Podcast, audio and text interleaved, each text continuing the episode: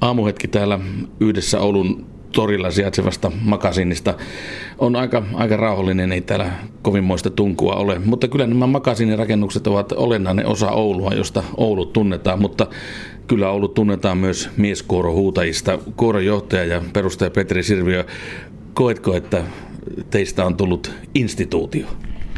Niin, no, instituutio on kyllä jännä sana, mutta miksi se sellainen ole? Tämä on tota, tosiaan 30 vuotta tulee täyteen syksyllä eka, eka treeneistä ja parisataa ukkoa siinä on käynyt kokeilemassa ja osa jäänyt elinkautiseksi. Että toki se on niin kuin jo varmaan jonkinlainen instituutio. Sanoit, että osalla, osalle mieskuorohuutajista on muodostunut elinkautinen, niin kuinka monta, kuinka monta ihan originaalia huutajaa porukoista löytyy? No meillä on tuo tilasto tilastoosasto tota, varsin huonosti kehittynyt. Et ei ole tarkkoja lukuja pudotella, mutta tota, keskimäärin näyttäisi menevän niin, että aina kun tulee uusia, niin niistä kolmannes jää niin, kuin, niin pitkäksi kuin vaan henki pihisee ja kolmannes käy jonkun vuoden katselemassa ja kolmannes käy kääntymässä, että lähtee ekan vuoden aikana pois. Että jotenkin niin se näyttäisi menevän. No mennään Petri tuonne 30 vuoden takaisin asioihin vuoteen 1987, kun sait idean siitä, että tämmöinen kuoro se on, se on perustettava, niin kuinka pitkälle tästä oli kysymys siitä, että monesti jätkäporukoissa ja kaveriporukoissa tulee loistavia ideoita illan hetkinä, joita sitten valitettavasti kaikki ei aina aamulla muistakaan, mutta ilmeisesti tämä kuului niihin ideoihin, jotka sitten vielä aamulla muistui mieleen. Joo, siinä varmaan se oli enemmän kuin idea siinä mielessä, että sitä varmaan kehiteltiin tota, niissä vaarinpöydissä, kun ei ollut muuta tekemistä, niin tota, taikka, taikka ei, ei keksinyt parempaa vitseiluaihetta. Että kyllä meillä siinä useampia kavereja varmaan niissä keskustelussa oli mukana, että, että tota, ilmo, on ilmoittautunut kyllä huomattavasti enemmän väkeä kuin mitä haarikkaan mahtuu, niin is, is, isyyden, isyyttä tunnustamaan, mutta se on helppo, kun ei tarvitse maksaa ruokkoja. no, jos mennään ihan tuohon alkuperäiseen ideaan, siis sitten kun ensimmäisen kerran kokoonnuitte, teitä oli 13 heppua, kun kokoonnuitte jo, jo toimintansa iätäjät sitten lopettaneen Cafe Lillemurin kellariin ja ensimmäiset treenit piditte, niin oli sulla Petri Sirviö minkälainen käsitys siitä, tai kuinka tarkka käsitys sulla oli siitä, että minkälainen mieskoulu tästä oikein kehitetään? No se, just se koko keskustelu oli käyty tällä konseptitasolla. Me tiedettiin kyllä aika tarkkaan, että miltä kuoro näyttää ja mikä se yleinen olemus on just tämmöisen tota, kuri ja anarkia sekoituksena ja, ja, tota, ja tosiaan kumikravattia myöten oli, oli tuo ulkoasu oli jo niin kuin selkeänä, mutta että musa mielessähän ei ollut niin oikeastaan mitään ideaa. Mä silloin eka treenissä niin käytännössä improvisoin maamelaulu sovituksen ja ei sitä kovin raponen tullut, mutta, mutta kyllä se tota, osoitti, osoitti jo ne ekat treenit sen, että tämä on niinku, toiminta, jota kannattaa jatkaa. No sitten kun sitä tietysti menitte eteenpäin, niin eipä sitä, eipä sitä kai kovin kauan ollut, kun sitten heti oli ensimmäinen keikka Oulussa ylioppilastalon Rauhalassa ja sitten jo siitä, olitteko jo seuraavana vuonna sitten jo Helsingissä Lepakossa, että kyllä se aika lailla tuommoisen mäkilähdön sai se teidän hommanne. Joo, kyllä se tietenkin voi, voi ymmärtää, että se mediailmiönä on hauska, hauska että, tota, että, että saatiin sillä ja, ja, ja, ja muutkin, muutenkin yleisöt, että tietenkin ne innostu siitä, siitä kuviosta, mutta tota, mm, ehkä sen sitten merkittävämpää onkin se, että, että, että miten sen sain jatkumaan ja kehittymään siitä, siitä ideasta, että ideat on mun mielestä vähän yliarvostettu, että niitä tosiaan niin kuin taisit tuossa mainita, niitä iltaisin ja aamuisinkin syntyy, tota, mm. syntyy monenlaisia ja, ja tota, paljon, paljon niin kuin kiinnostavampaa on se, että millä tavalla niin kuin ideoita pidetään hengissä ja kehitetään ja saadaan niille tota, jakajia ja osallisia ja omistajia. Että tota, se, on, se on huomattavasti tärkeämpi kuin se, mitä jos me tässä jatkettaisiin tätä jutustelua ja otettaisiin semmoinen linja, niin kyllä me nyt varmaan puolen tusinaa hauskaa konseptia keksittäisiin. Ja niistä joku voisi olla kehityskelpoinenkin, mutta useasti se siinä vaiheessa se mukavuuden halu tulee, kun täytyy jonkun verran tehdä töitäkin ja saada kavereita innostumaan niistä omista hyvistä, hyvistä ideoista. Petri Sirvi, jos mennään ihan noihin alkuaikoihin vielä ja niihin alun periaatteisiin, niin kaikki kuorolaiset olivat enemmän tai vähemmän, voisiko sanoa rock-orientoituneita. Siinä oli soittajaa ja jos jonkinnäköistä muusikkoa, roudaria ja ties vaikka mitä taivaanrannan maalaria, niin pitääkö paikkansa se, että, että, että vaikka taustaltaan kaikki oli hyvinkin, hyvinkin tuollaista niin bohemiakin porukkaa, niin mieskoro huutajissa ei paljon sooloiltu eikä, eikä, eikä rentusteltu, että se oli ilmeisesti aika jämäkkää toimintaa heti alusta saakka. No kyllä se sit, tietenkin lavalla on pakko olla jämäkkää, koska, koska tota, tämmöinen idea, jossa tosiaan herrat huutaa, eivätkä harjoita sitä kurjaa tuossa niin harmonian ja, ja tota, melodiahallinnan ja vireen ja suhteen, niin tota, kyllähän se äkkiä olisi loppuun kaluttu, jos siellä mölistäisi aivan, aivan tota, omin nimiin.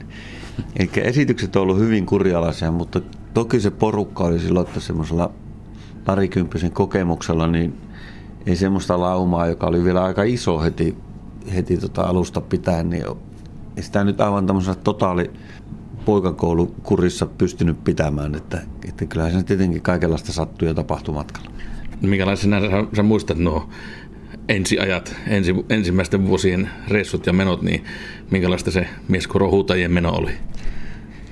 No kyllähän se sillä niin kuin varmasti se kiertuetouhu ja muu oli kaikin puolin kaauksen hallintaa, koska, koska tota, eihän ne ollut myöskään virallisia ne meidän esiintymistilaisuudet, että, että, että silloin ei puhuttu pop-upista tai pop-up-kulttuurista tai tämmöisestä mitään, mutta sitähän se oli, että me mentiin mihin vaan huutamaan useimmiten ilman lupia.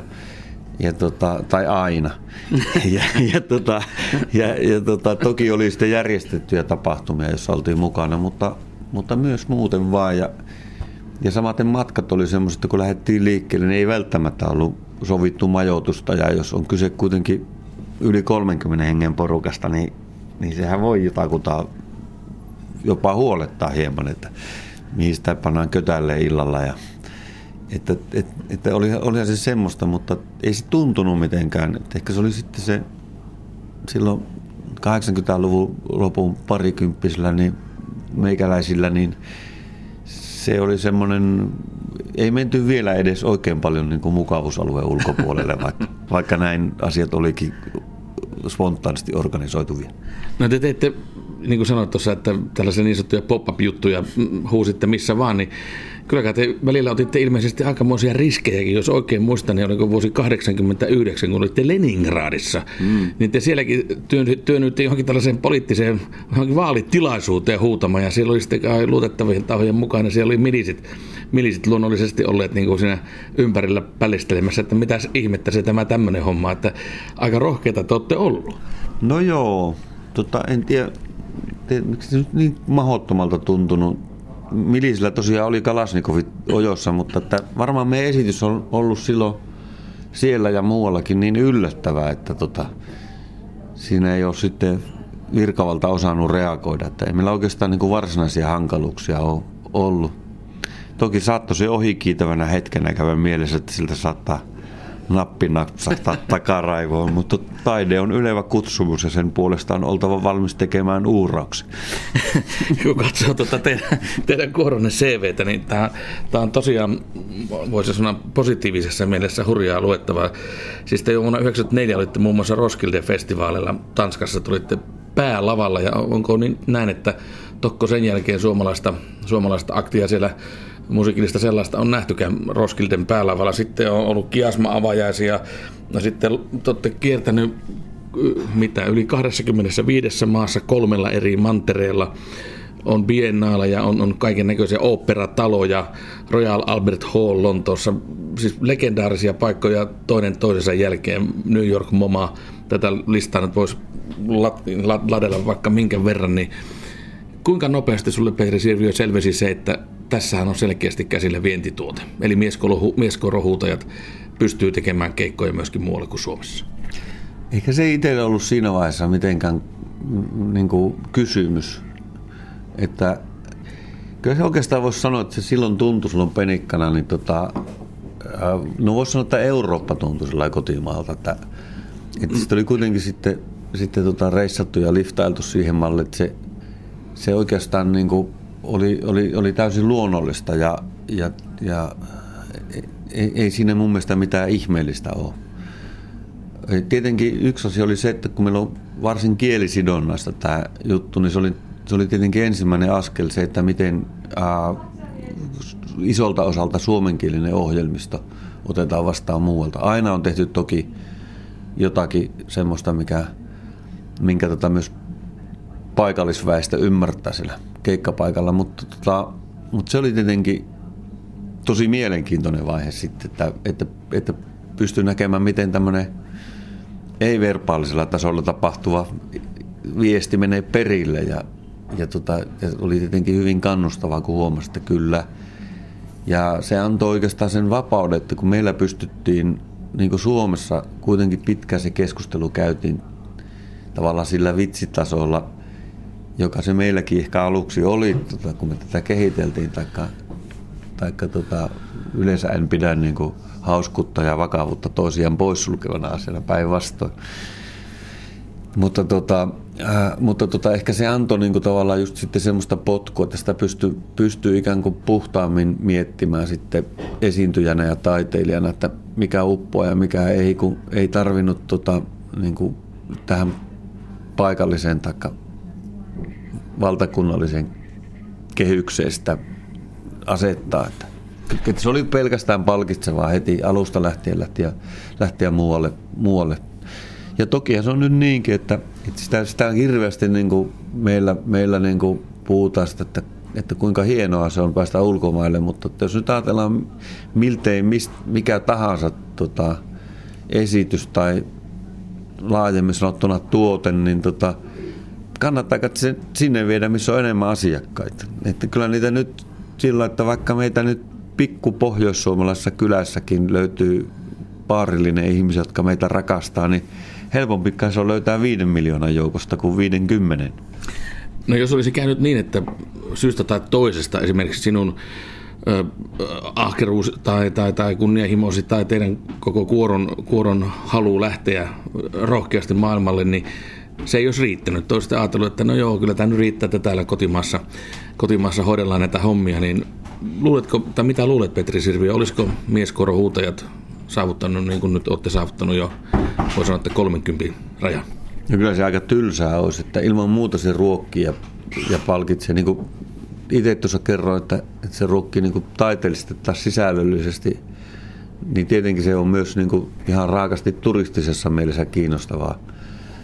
Ja varmaankin niin kuin meidän jätkille ehkä kaikki, niistä, kaikki heistä ei ole yhtä paljon ollut, niin kuin sanotaanko reissumiesorientoituneita, että, että, että ne on monille niin kuin ne ihan matkatkin ainutkertaisia kokemuksia ollut, ollut mutta, tota, mutta myös jätkille niin, niin tavallaan se erilaisille yleisöille erilaisissa tilanteissa esiintyminen ja siinä onnistuminen on selvästi se suurin palkinto. Että se tekee niin kuin muut tota, porukan johtajana ja säveltäjänä nöyräksi. Että kyllä, mä, niin kuin, kyllä se jätkien niin kuin naamasta näkee, että niin kuin enemmänkin, että minkä tasoinen on edellinen keikka ollut kuin sen, että miten hienoja vesiputoksia tai kaupunkikortteleita ollaan nähty, nähty reissulla.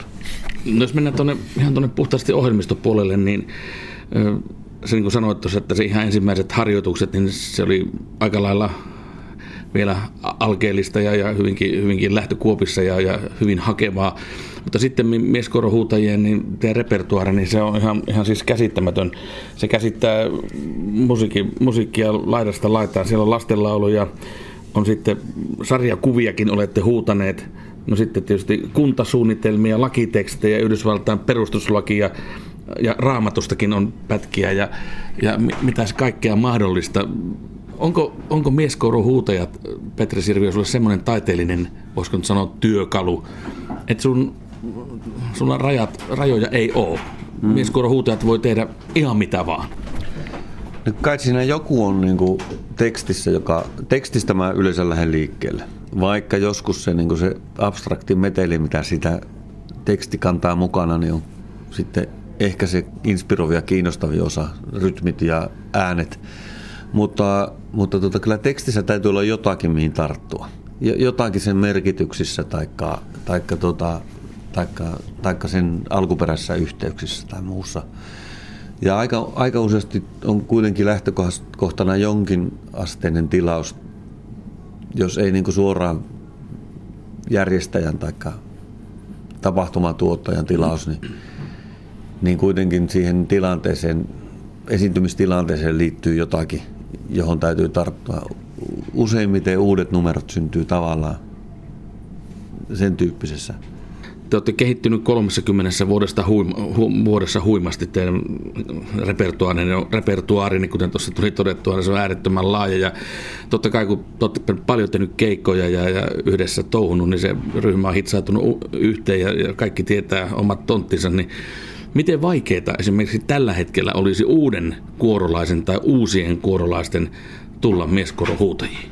No se vie se prosessi sen puolitoista kaksi vuotta, että pystyy olemaan niin kuin suurin piirtein siellä porukassa niin kuin täysmittaisen konsertin niin kuin uskottavana huutajana siellä muiden seassa, mutta, mutta tuota, ei se sen kauempaa vie, kun siinä on tavallaan se yhteisön tuki, tuki sitten ympärillä, että, että nyt ei viitsitä joka vuosi ottaa, eikä joka toinenkaan uusia jäseniä. Kyllä se niin työläs on se. On se ja sitten se tuppaa menemään niin, että että kun me uusi, uusi satsi otetaan, niin sitä vajava kymmenen jää ja miltei saman verran sitten jättäytyy vähän niin kuin reserviin. Se vakioporukka tuntuisi oleva siinä 30 kaveria, jotka, jotka, tota, jotka niin sitten osallistuu aktiivisesti suunnilleen kaikkeen, mitä on, mitä on tarjolla. Että tota, mm, se ei ole tavallaan meille kauhean palkitsevaa ottaa hirveästi uusia jäseniä.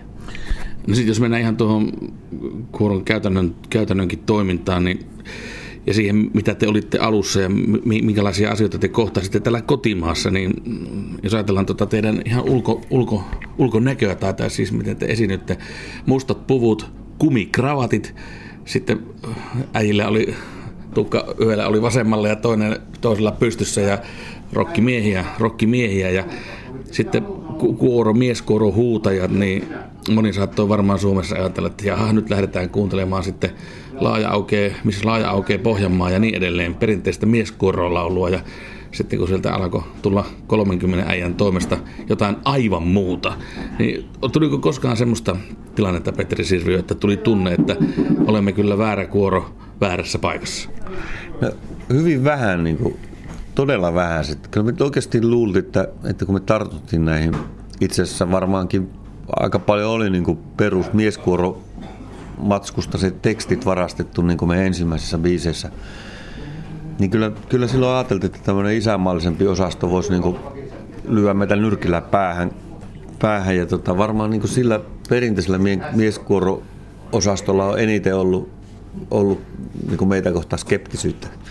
Mutta oikeastaan jo eka, eka tämä on toinen esitys, mikä tehtiin Oulussa itsenäisyys, anteeksi, taisi olla tota uuden vuoden vastaanotto kaupungintalon portailla. Virallinen alkoi kello 19, niin me mentiin 18.50 luonnollisesti ilman lupia kaupungintalon portaille esittämään muutamia kappaleita ja, ja tota, silloin vetästi maamme laulu ja siellä oli semmoinen iän perusteella selvästi veteraani-ikäinen tyylikäs herrasmies, niin kun maamme laulu kuulutettiin, niin hän nappasi karvalakin päähän 20 asteen pakkasesta huolimatta päästä, lakin päästä ja istui ase, seisoi asennossa, jolloin, jolloin mä niin tajusin sen, minkä olin tavallaan tiennyt itse jo aikaisemmin, että tämä ei ole kyse pilkasta, eikä tämä ole kyse suorasta tämmöisestä tota, tämmöisen niin kuin isänmaallisen perinteen jatkamisesta, vaan jotakin siltä väliltä ja, ja jotakin niistä molemmista.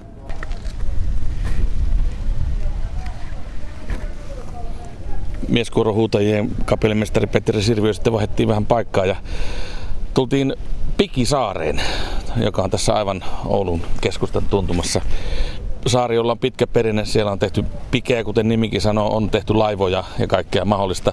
Mutta siellä myös kuvattiin mieskorohuutajia kun Birmingham Ornaments, eli venäläisen Andrei Silvestrovin teos kuvattiin, että olitte osana sitä, niin Mitäs muistat näistä, näistä miljöistä? No yllättävän vähän siitä, koska siihen tehtiin kyllä 6 tai 7.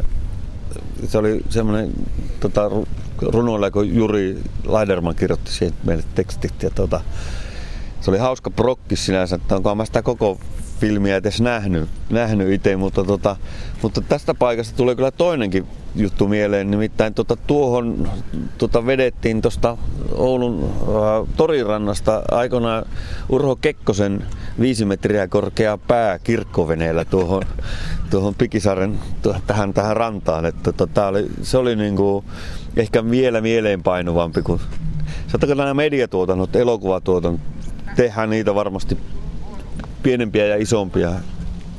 Joka vuosi, yksi tai kaksi jollekin. Mm. Niin tota, ää, niissä keskitytään niin paljon siihen, mitä touhutaan siinä tota, sen sisällön kanssa.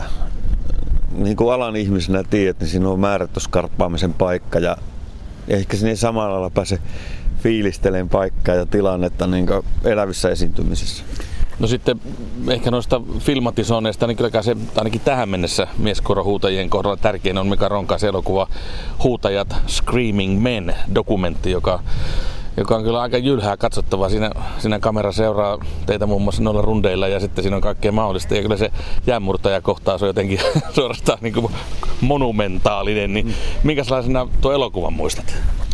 No sit se oli aika työläs se itse prosessi, että, että, että mä, mä pikkusen ärsytti se, että mulla ei, mulla ei ollut ihan tarkkaan valjennut se, että tota, kuinka paljon mikä halusi keskittyä sitten niin mun henkilökuvaan ja se tuntui pikkusen ärsyttävältä se kamera, joka kuitenkin aika pitkä aikaa pyöri siinä, että, että ehkä se ei ollut ihan selvillä se elokuvan konsepti siinä määrin, kun varmaan Mika nyt tekisi jonkun, mm. jonkun niin osa, osaisi varoa tota, ainakin tämmöistä hankalampaa kaveria siinä tota, linssin toisella puolella, mutta tota, et se oli työläs vaikka me ei itse siinä niin hirveästi tehtykään. Että nämä, nämä tavallaan nämä rakennetut kohtaukset, jossa tietenkin tämä jäämurtajatouhu oli se, se isoin tai me, miltei ainoa, niin, tota, niin se oli tosi kiva tehdä semmoista, jossa, jossa homma on selvä, mutta sanotaanko semmoisen dokumenttielokuvan kohteena oleminen, niin ei ole kauhean kivaa ei ole meikäläisen suosikkilaji kyllä.